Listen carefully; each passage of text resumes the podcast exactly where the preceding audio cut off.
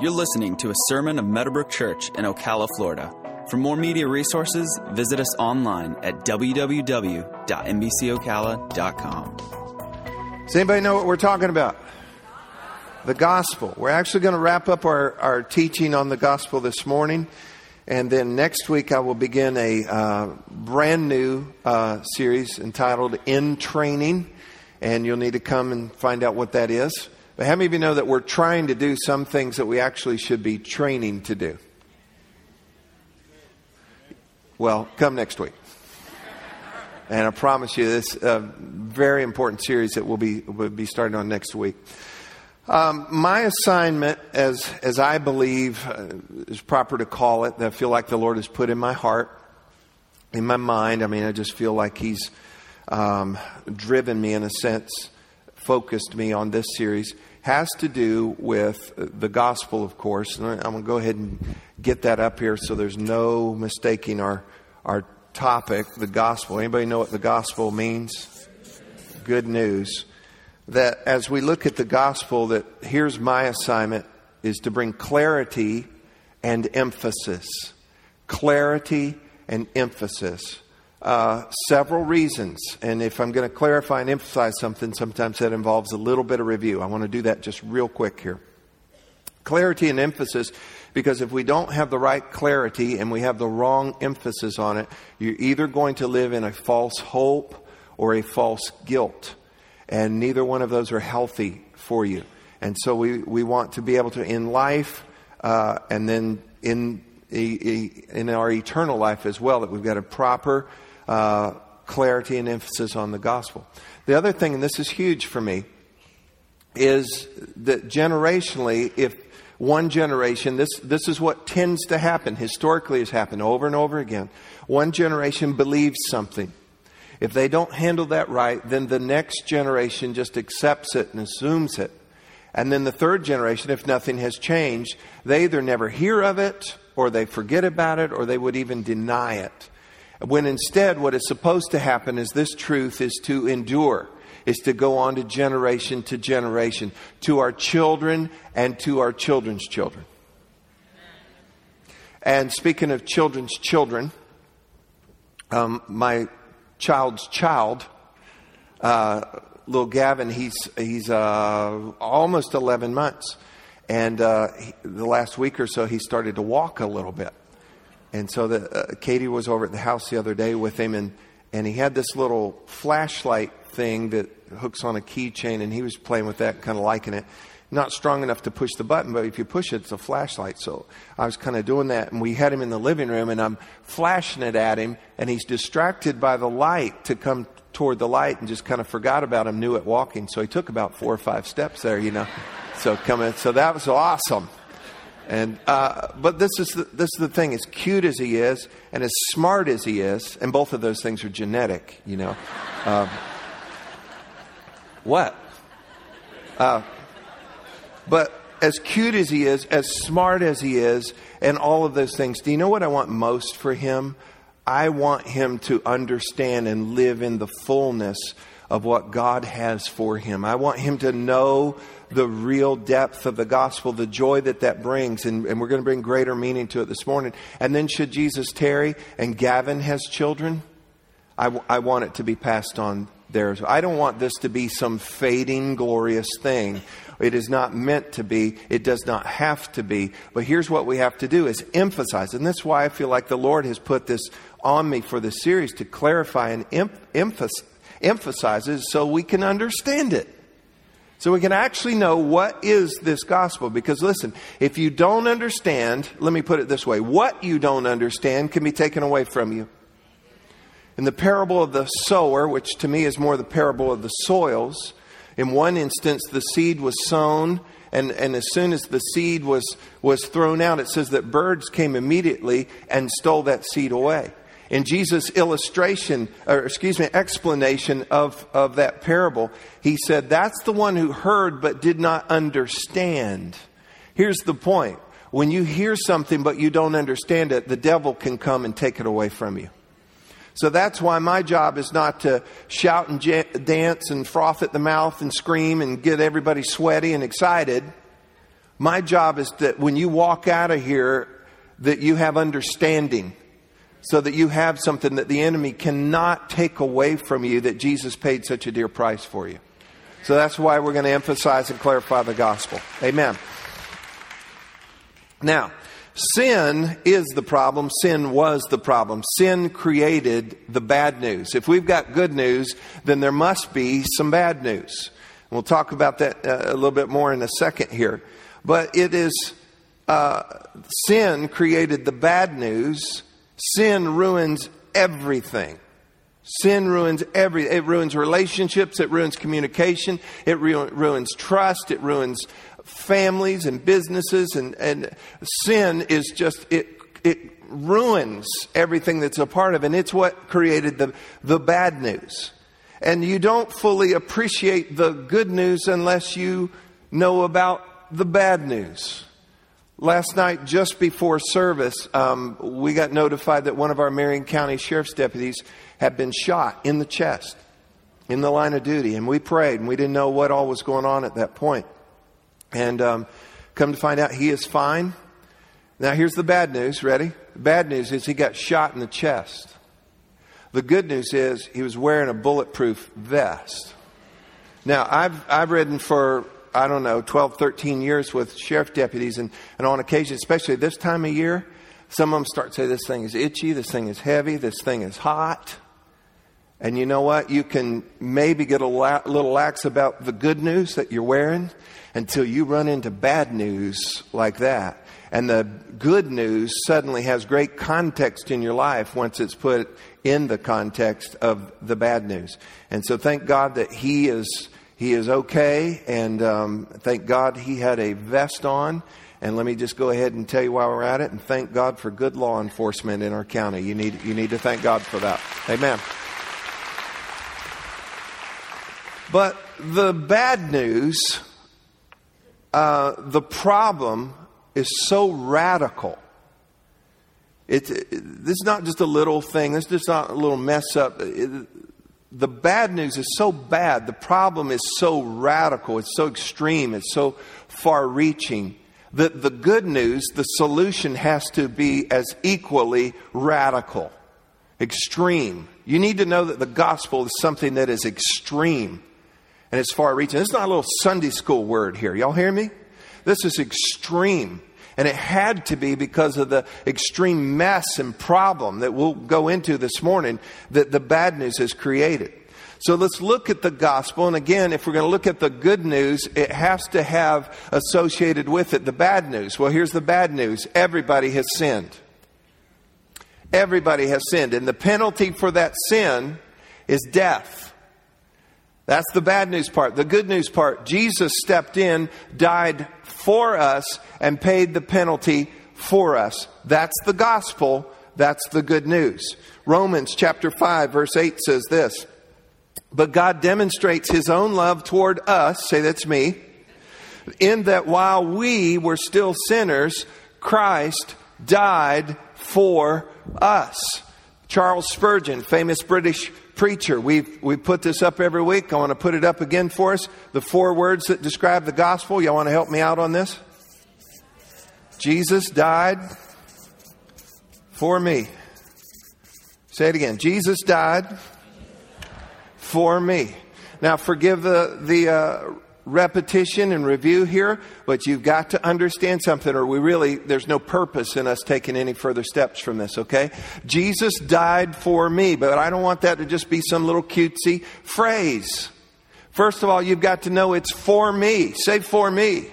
It's for me. It should have been me. And in, instead of me, he did this for me. Took my place. If you don't, if, if you lose substitution, you lose the gospel. You've got to know that that's what this is about is Jesus, his substitutionary atonement. He stepped in and he did this for us. Now, this really has no meaning if we don't understand fully the underpinnings, the, the foundation of who this Jesus is. And I've said this and I've emphasized this and I've clarified this because I want you to walk out of here with this, okay? Who is this Jesus that died for me? Let me just go over some of it real quick here. Is he is God who became flesh. incarnation, the virgin birth, lived a sinless life, died on the cross, substitutionary for us, bodily buried, literal resurrection by the power and glory of God, ascended into heaven and, and will come back again. That Jesus, that one is the one who died for me. So, this phrase here, Jesus died for me, should be loaded for you. It should not just be four little pat religious words. It just should be loaded for you. Some things are mentioned to you, you know, they mean far more than just the words that you see right there. I could say Library of Congress. And how many of you know that's a lot of stuff? You know, Library of Congress. Okay, y'all aren't connecting with that one. Grocery store. Okay, grocery store. I mean, you think of a lot of things. The smells. I like going to the grocery store because you got the smell of the deli, the smell of the break, the bakery. You you got. Uh, I love the smell of the soap aisle. And you got people cooking stuff on the end of the row. It's called gift with purchase. And you got food, and thank God we have food on our shelves, y'all. We do have food on our shelves and, and it's available to us in grocery store. It represents, you know, I'm thinking when I'm going through putting things in the, in the bug and stuff, I'm thinking breakfast and packing lunches and I'm thinking, now the real deal heavy duty things that have to be planned out, that's my wife. You know, she does that. But, you know, those things. So you're, you're thinking things and grocery store is kind of a big old term for us. In the same way that that is loaded, this needs to be more loaded for you that Jesus, and I just told you all those things things, and that doesn't even begin to tell the whole story, died for me. That's good news. That's the gospel. Amen. Now, the bad news created four scenarios, four uh, situations or needs that are met by the good news. And in the sake of, for the sake of time, I went ahead and wrote down these four, these four things here. And so this column over here, we're going to call this our bad news column, okay? And they are these things penalty, everybody say penalty, wrath, separation, bondage. And we'll go over these real quick, but the, the main thing is we want to see how the gospel fixed these things. All of this is the result of sin. All of this is the result of the original fall of man. And because Adam sinned and was disobedient, sin entered the whole human race. And with sin came death and just all the destruction and everything that came with it, including now as it relates to God, penalty, wrath, separation, and we are in bondage. And so what do we do about this? Let's look at the penalty. First of all, the penalty is death. The, the uh, Romans 6:23, the wages of sin is is death. That is the penalty and it must be paid. The second thing is wrath. Now, wrath is angry displeasure. How many of you have ever had wrath before? Okay, it's angry displeasure. But you need to know that God's wrath is against sin. It's against sin. We've heard the, the saying before that God hates the sin and loves the sinner. True or false? True, absolutely true. And I want everybody here, no matter where you're at with God, now get this, this is not gospel light, this is truth here, and this has to be clarified here. God's not mad at you. His wrath, and I'll illustrate it further for you in just a few moments here, his wrath is against sin. The Bible tells us in uh, Romans 1:18 that the wrath of God is against all ungodliness and unrighteousness of men not against men. Get this God is not against you, God is not mad at you. He has he has some angry displeasure of sin's effects in your life and that you would participate with that, that you would be involved with that, that you would allow that. He, he hates the ungodliness and the unrighteousness of men. And we are not appointed unto wrath. So the wrath is not against us, but it is against sin. But guess what? We're right, we're tied right in there with this, with this whole situation. There has to be a solution for the wrath. Okay, you still here? We'll bring more light to that in just a moment. And then separation or alienation. Because of sin, we're separated from God. Ephesians says that we're alienated from the life of God. Sin does that. Sin separates. When sin comes in, sin separates us from God. And I'm going to tell you something else. Sin also is designed to separate us from others. So we've got penalty, wrath, separation, and then bondage. The bondage literally means this, is you can't get out of it. You can't get out of it. You know, one time uh, with Samson, they tied him up with some kind of ropes that uh, he lied to Delilah about. And tied him up with that, and they thought that they had him, root word, bound. But guess what? He was not bound because he had the power to get out of it. So if, if you can get out of it, it is not bondage. But this is, we are powerless to help ourselves. We are in bondage to sin and we are in bondage to Satan. Something has to be done about the penalty, the wrath, the separation, and the bondage. So that brings us to the good news. So I want to start a good news, a good news column over here. So the first thing for the penalty is sacrifice. Everybody say sacrifice. Here's the bad news, the penalty. The good news is the sacrifice of Jesus. Let me read a couple verses for you here. In Hebrews chapter 9 verse 26 it says, "He, Jesus has appeared or has uh, he has shown up to put away sin by the sacrifice of himself." In Ephesians 5 2, it says, And walk in love as Christ also has loved us and given himself for us, an offering and a sacrifice to God for a sweet smelling aroma. So he put away sin because he was the sacrifice. He put away the penalty. He gave himself as the sacrifice. How many of you like baseball, play baseball? What, what do y'all people do? Especially now that Dancing with the Stars is over. How many of you have ever heard of baseball? Okay. I grew up at the baseball field. I love baseball. In baseball, something happens and it gets scored as a sacrifice. And what happens is somebody is on base. You've got first, second, third, and home. And got to get all the way around. I'm explaining this because some of you are like, baseball? Um, so you've got somebody on base, and you come up to bat, and either intentionally or unintentionally, it can end up being a sacrifice, which means this you get put out so they can advance.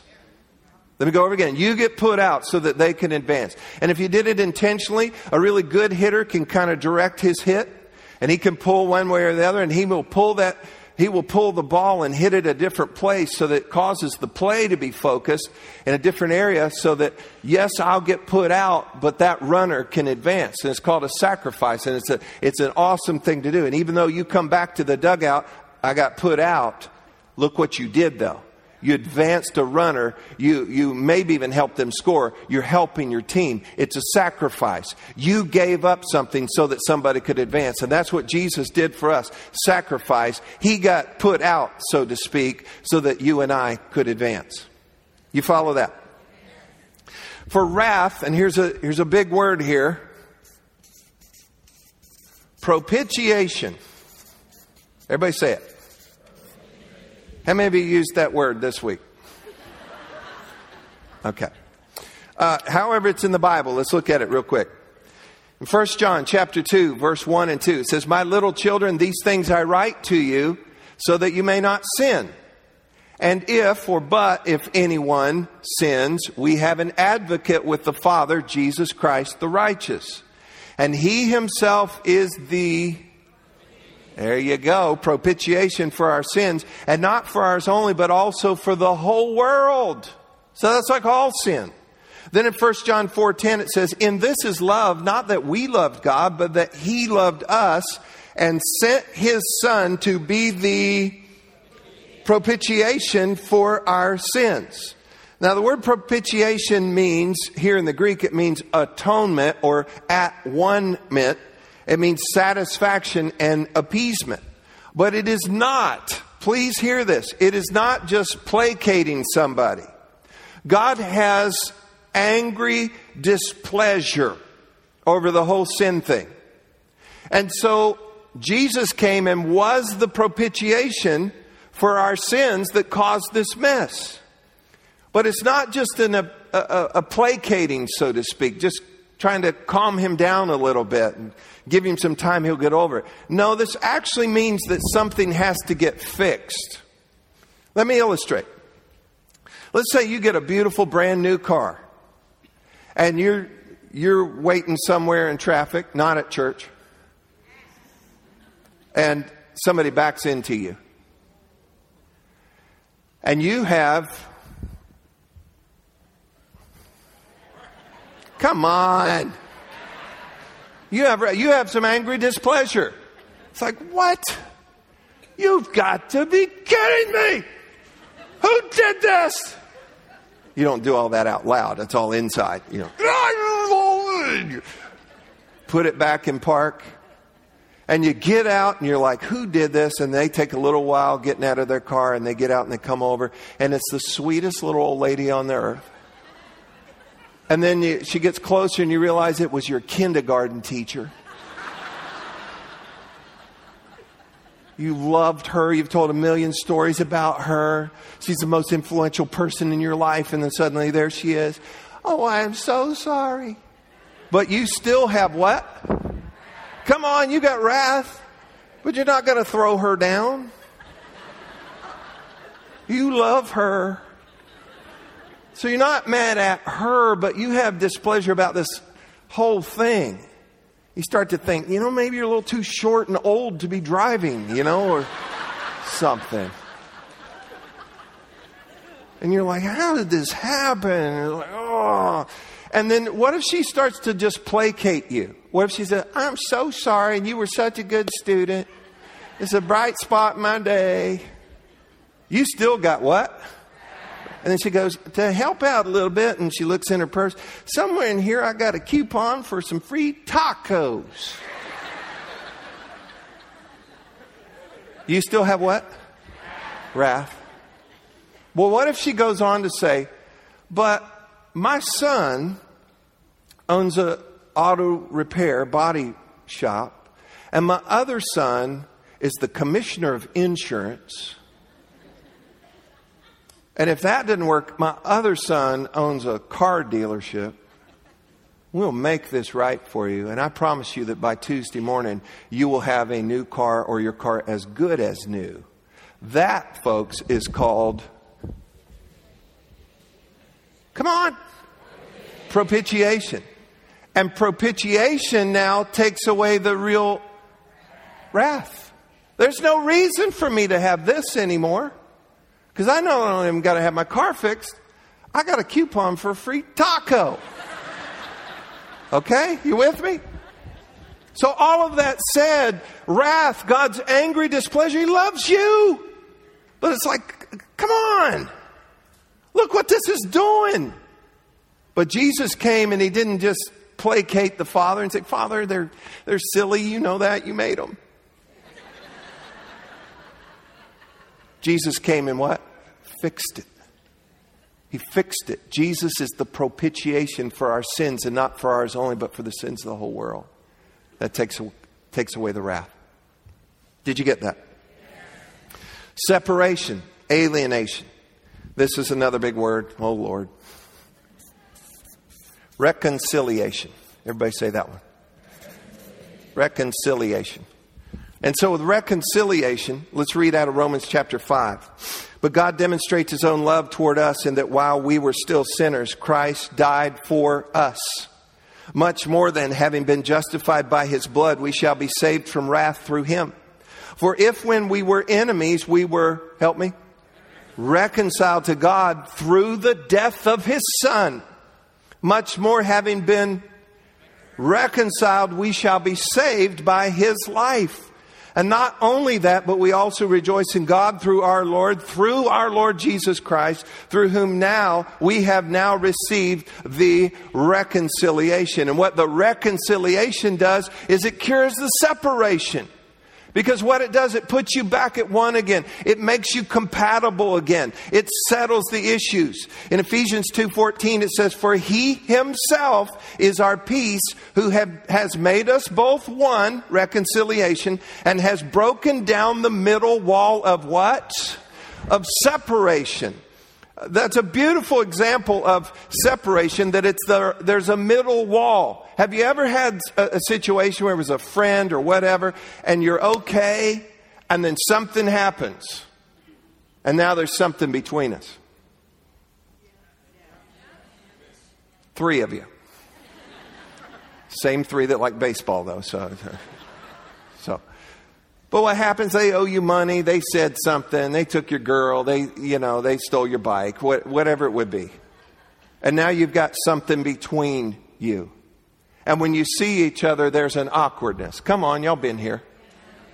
And there's that. But you know what? If reconciliation happens, something happens to resolve the wall that is between you. And that's what Jesus did for us. It was our sin, it was our offense, uh, offenses that kept us separated from God. But through the reconciliation, through His own Son, Jesus Christ, right there out of Scripture, it's through what Jesus did. He broke down and bulldozed out the middle wall of separation so that we could be one again. Why did He do it? Because of His love. Let me tell you the, the bottom line nature of love. Love always tries to close the distance. Here's love, and here's the one that is love. Love always tries to come closer. You know it in your own life. The people you love, you can't wait to get home to. You can't wait to hear them, to see them. Love always tries to close that distance. And God so loved us that He sent His Son to tear down this middle wall of separation, to reconcile us, to make us compatible again with God. And there's no way we could be compatible with God again till we get that sin issue taken care of. And Jesus did that for us. Notice that's in the good news column right there. One more here. And for bondage, redemption. Redemption.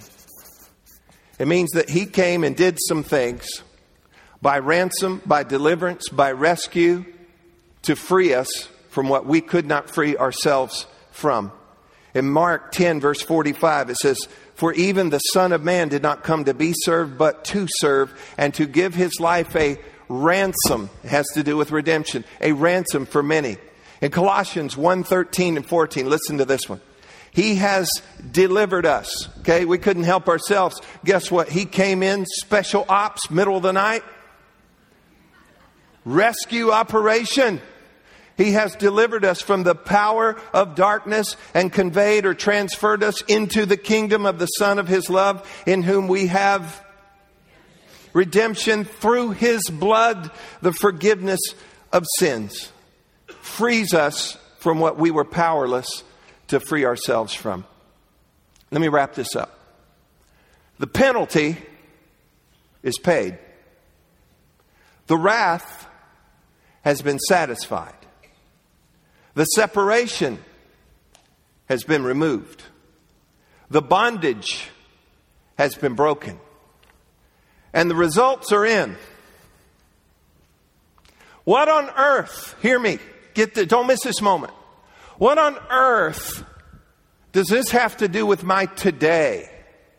What on earth, how can I walk out of here and apply this somehow? What difference does this make? I know it has to do with sin and history and heaven and all of that. The penalty has been paid. The wrath has been satisfied. The separation has been taken away. The bondage has been removed. We've been freed from that. But how does this help me? What is the takeaway of this? Here's what the takeaway is. Get this here. Because of all of this, because of what Jesus has done, you ready? Coming right down to here. We have peace with God. We have peace with God because of what Jesus did for us. Hold on.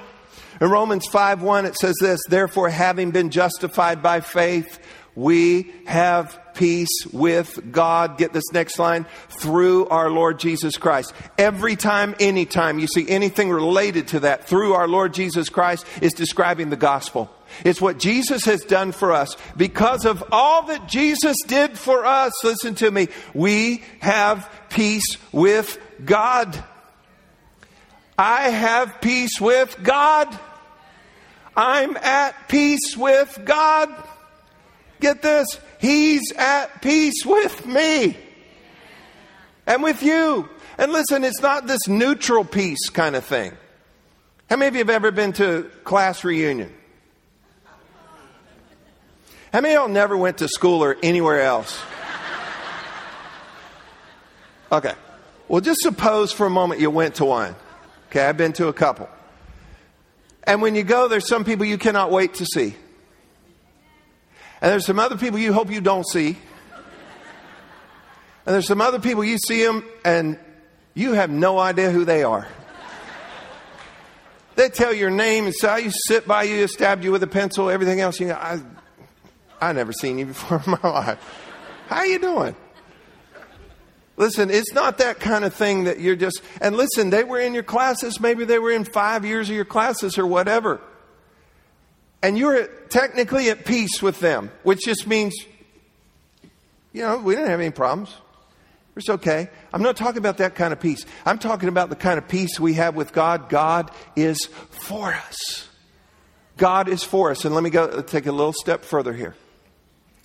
Once you have peace with God, that now allows for the peace of God.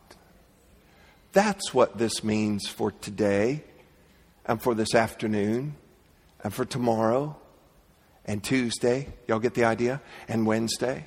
And going on and on. What does all this mean? It means that I have peace with God. And as a result of that, I also have the peace of God. Now, let me just finish it up. The penalty is paid. The wrath is satisfied. Jesus fixed it. The separation is removed. The bondage is broken. I have peace with God.